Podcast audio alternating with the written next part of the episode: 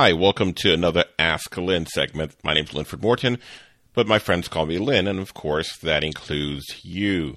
Now, Ask Lynn is a segment where I answer photography related questions you pose to me, either by sending an email to me, which you can do at shutterbuglife.com forward slash ask Lynn. You can even ask them on our voicemail so I can play your voice on one of the on one of these segments. That would be really really cool. But anyway, the question I have for today is one I heard when I was leading my last few photo tours. I've got this question a number of times. As a matter of fact, it's a, it's a pretty you know I don't know persistent or com- or common question. I guess is the one the where the word I'm looking for, and it is when should I use auto ISO or should I ever use the auto ISO function?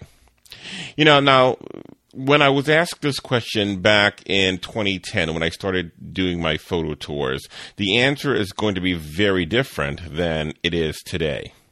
Back then, if you asked me the question, and a number of you who might be some of my longtime alums might remember me saying, don't ever use auto ISO. Don't do it. But times have changed, but more than the times, the technology has changed. So let me explain. But before I do, let's uh, take a step back and talk about what I mean by ISO. Many of you will recognize ISO as one of the three elements of what's called the exposure triangle. How wide the shutter opens, which is the aperture, how fast the shutter opens, which is the shutter speed, and then the third one is the ISO, which is sensitivity to light. And in any correct exposure, you can have half a dozen combinations of these three, just about equal the correct amount of light. So as one changes, the other one is usually adjusting if you want to keep the same amount of light. All right, enough of that nonsense. Here's the thing with your ISO. ISO, which I think of ISO stands for in search of light, uh, is sort of what I, I made up but really it, it's sensitivity, meaning at the lower end of the scale, which is ISO 100 or 200, the camera needs a lot more light to get good exposure than it does at the higher end of the scale, which, depending on your camera, can be anywhere from 16 to 3200 and higher. So, if you are outside and it's bright and sunny, you can get away with shooting at 100 or 200 because the camera requires a lot of light and there's a lot of light there. And if you're somewhere where the light is low, then the camera won't require as much light. And so with a higher ISO, you can still shoot without um, using your camera and no tripod because you don't have to worry about things like camera shake occurring. All right. I'm assuming you know and understand about camera shake. I'm not going to explain that in this answer because I, you know, we want to keep it focused on ISO. So that's ISO. One of the three ways the camera, one of the three uh, elements of the exposure triangle. Now, when you go higher, of course, you give up some quality.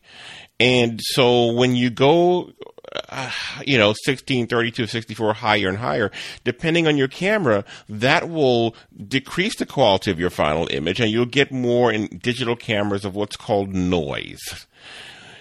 And film used to call it grain, but in, it's called noise. And you'll see in the darker parts of the frame, you'll see what looks like really uh, pixely, specklish kinds of, um, you know, effects. Usually in darker parts of the frame, you'll see it there, really looking splotchy the colors, you know, is muted just a bit. It's not as sharp as it could be when you use higher ISOs. And so this is why back in the early days when you said, should I ever use auto ISO? I would always say no because that affects the quality of the image and that's something that you always want to control. You don't want the camera you know, making decisions that will lessen the quality of your image without your consent. You want to always be in control of the quality of your image. And I preached that for a while. But now technology has changed.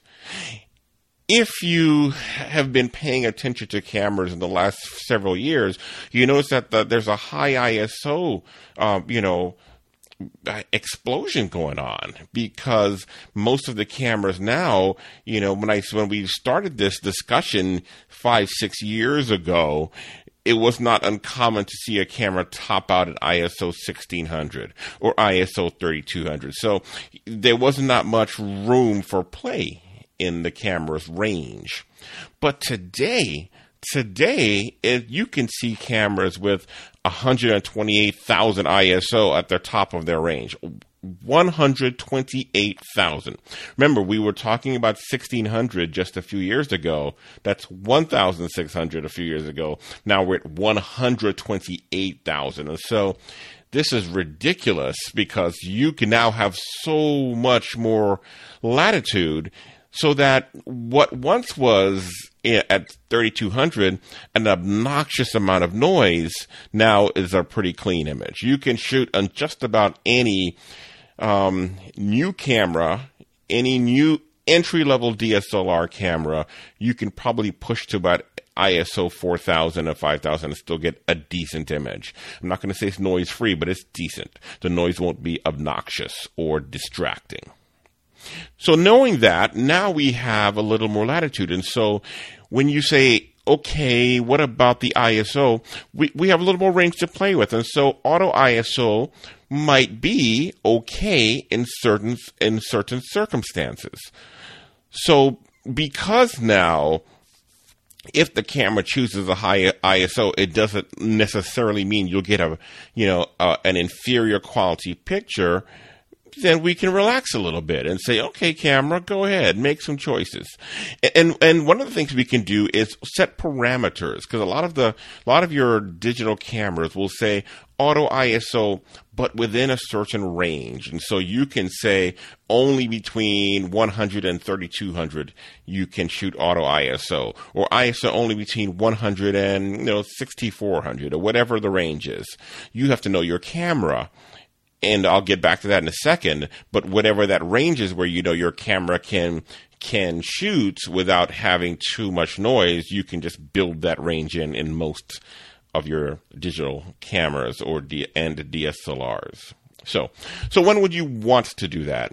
Well, so now when you think about the the situations where you might be shooting and where you might be needing high ISO, high ISO, it's usually when you are going into a place where there's a lot less light.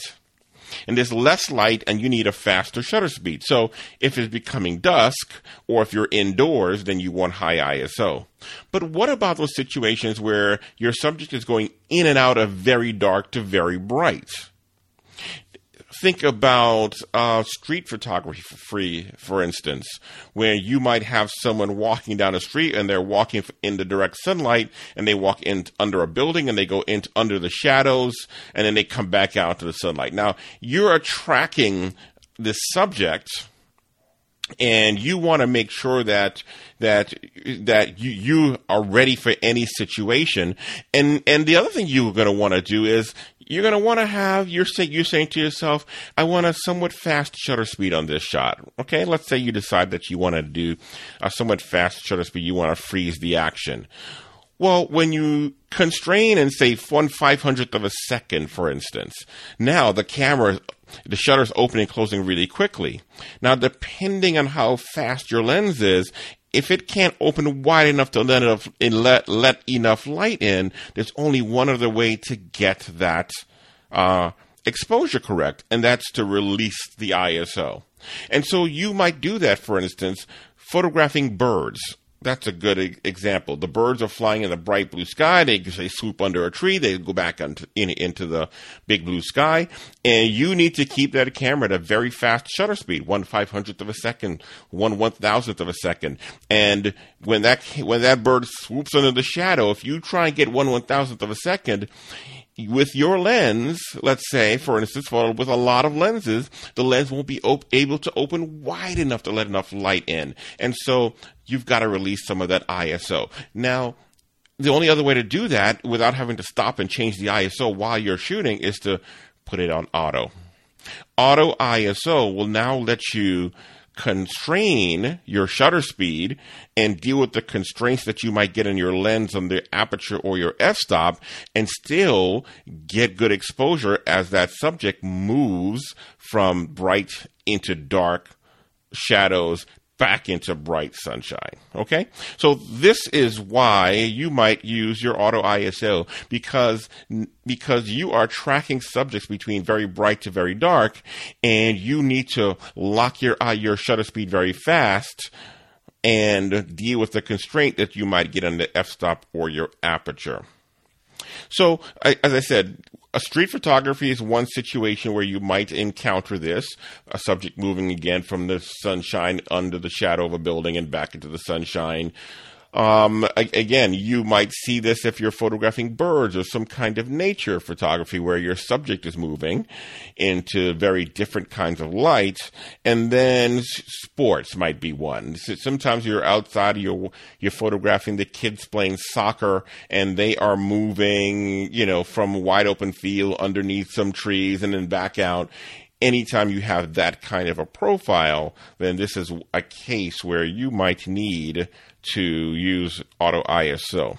So that's when or why you would need you might need to use your auto ISO function. And again, you have to know your camera. And so one of the things I, I, I stress for people to do is when there's nothing at stake, take your camera and shoot at a range of different ISOs, you know, 100, 200, 400, 800, 16, 32, 16, go all the way up. And then when you put the camera, the pictures onto the screen, you can take a look and analyze them and see how much noise appears. and At what point does your camera start to show noise that's visible? And then at what point does it start to show noise that's distracting? And so you now know what your range needs to be for your camera and the way the way it operates. Now, if you have a camera that was made in the last three to four years, you can probably do this if you still have an older camera, meaning if the ISO in your camera tops out at 3200, let's say, you probably don't want to do the auto ISO. The old rules probably still apply to you because you won't have the range you need to have the camera choose an auto ISO and not have a really crappy picture as a result. So it still depends. If you have a new camera, it's useful under certain conditions. If you have an older camera, probably not. And that's the answer to when you might use Auto ISO. Now, if you have a question you'd like me to answer, again, you can go to shutterbuglife.com forward slash ask Lynn and leave your question there either in writing or you can call the voicemail line and leave it there so I can hear your question and answer it as well. Thank you so much. I hope that's helpful for you guys and keep the questions coming. And you can, again, remember, you can follow the Shutterbug Life podcast at shutterbuglife.com. And coming up this spring, we're going to be doing a weekend workshop in New Orleans. You can find a lot more about that at phototourneworleans.com. It's going to be a lot of fun.